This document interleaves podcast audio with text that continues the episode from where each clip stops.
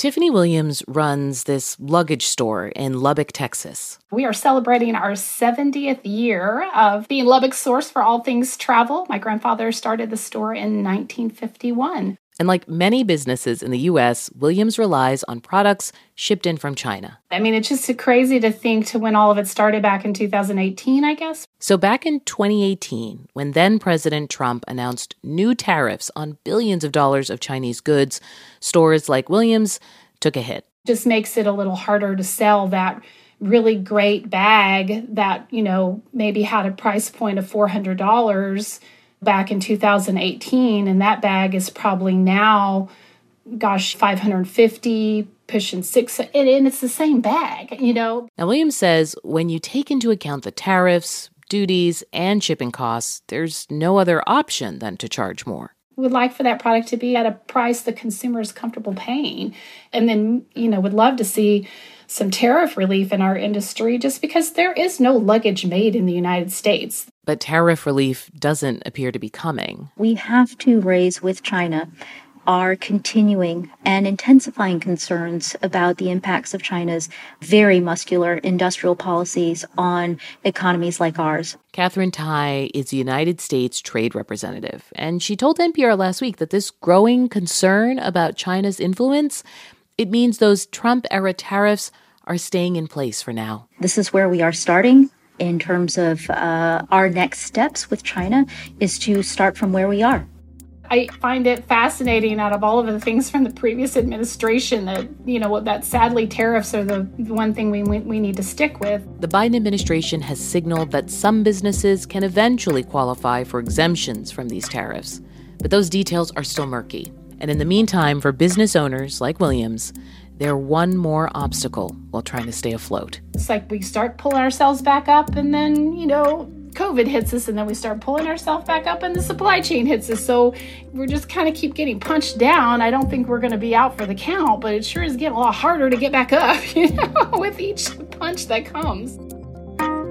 Consider this the US isn't done sending a message to China, but that message continues to come at the expense of American companies. And this much is clear no matter the risk, we can't afford to stop doing business altogether. From NPR, I'm Audie Cornish. It's Tuesday, October 12th. It's Consider This from NPR. When it comes to the U.S. relationship with China, there's this ever present tension. In many sectors, China presents huge business opportunities. It's where Apple makes its phone, Nike stitches its shoes, U.S. farmers sell soybeans to China, and Wall Street invests billions. But the view from Washington, D.C. is virtually unanimous. An adversarial, predatory Chinese leadership poses our biggest geopolitical test. If confirmed, China is a challenge to our security, to our prosperity, to our values across a range of issues. And I do support an aggressive stance, in a sense, um, to. Much of what we're investing in in terms of uh, uh, capability is, is really focused on our efforts to counter uh, the challenge presented by, by China.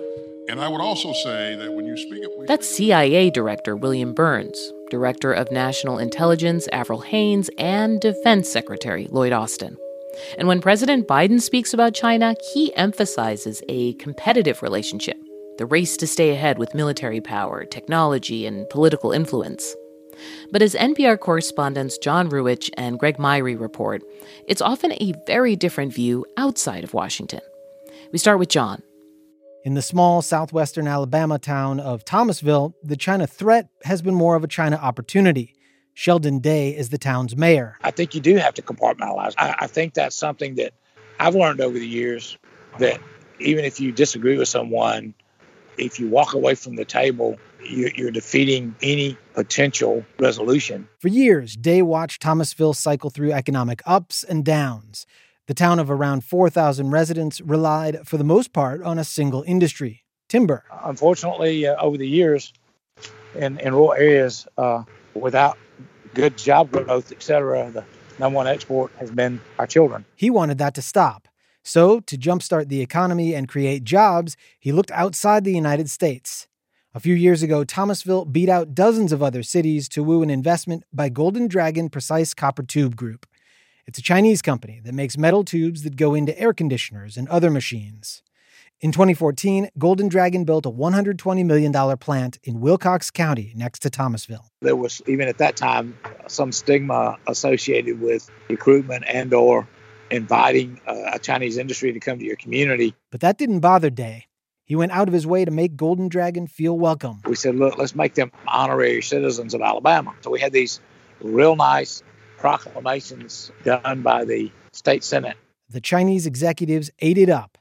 There have been cultural differences over the years, but says Golden Dragon has made good on all its promises and the company has continued to invest in the community, creating hundreds of jobs. I'm definitely somebody who tries to bring people together, uh, who tries to look for ways to do business rather than ways not to. I do think that uh, we would be, the whole world would be a better place if we sit and talk to each other more and do business with each other, break bread with each other. So, a Chinese company making air conditioning parts in rural Alabama may not set off alarm bells in the national security community. But many are troubled when it comes to high tech. Think 5G wireless, artificial intelligence, and quantum computing. My job is to introduce the gray between the black and the white. Gilman Louie has a foot in two distinct camps the Silicon Valley tech scene and the national security establishment.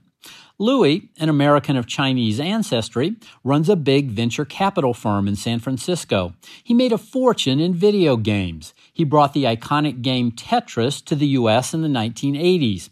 China's a huge market for him.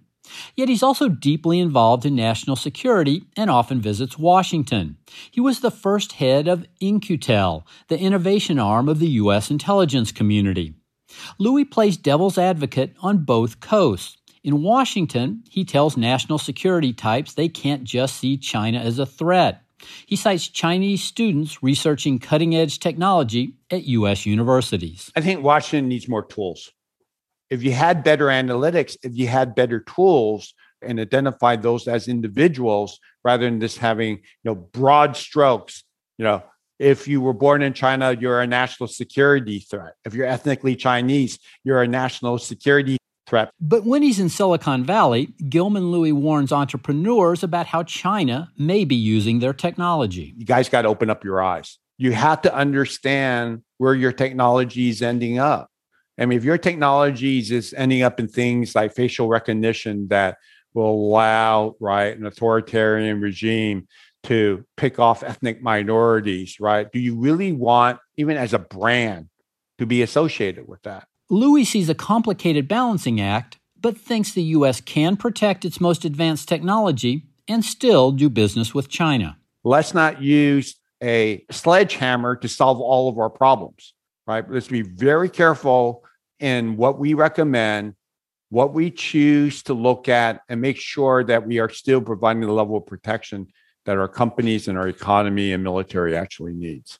In other parts of the country where the conversation is less about high tech competition, they're all for a cooperative approach to China. I, I think great part of the Midwest would be very happy to, uh, you know, business trade wise, get back to the, the way things were. Kenneth Quinn is a former U.S. ambassador, now working with the Missouri based United States Heartland China Association. The group's trying to build bridges between Middle America and China, promoting cooperation in agriculture, education, and culture. Okay, there's you know issues of human rights. There's issues of you know military presence in the South China Sea. But let's treat those separately in a different channel. We'll give them all the importance they deserve.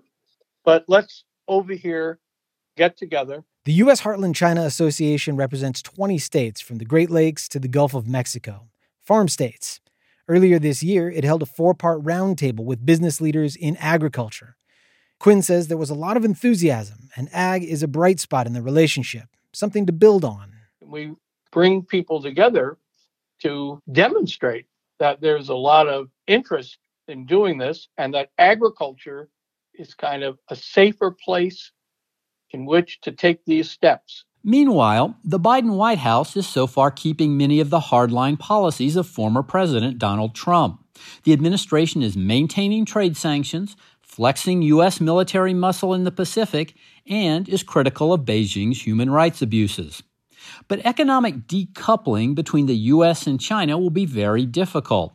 Elizabeth Larus is a professor and the author of Politics and Society in Contemporary China. You can't just you're going to pick up your factory and move all your resources and have a consistent reliable energy source and and and and a shipping port you know to get your stuff out at a decent price and the logistics China has nailed that down. And China's leader, Xi Jinping, uses this as leverage. One of the goals of the Xi Jinping regime is to, to make the world really reliant on China for its supply chain, but not to have China reliant on the rest of the world. So that makes it difficult for the businesses. The problem is, even as the trade friction continues, the world's two largest economies have no real choice other than to keep dealing with each other.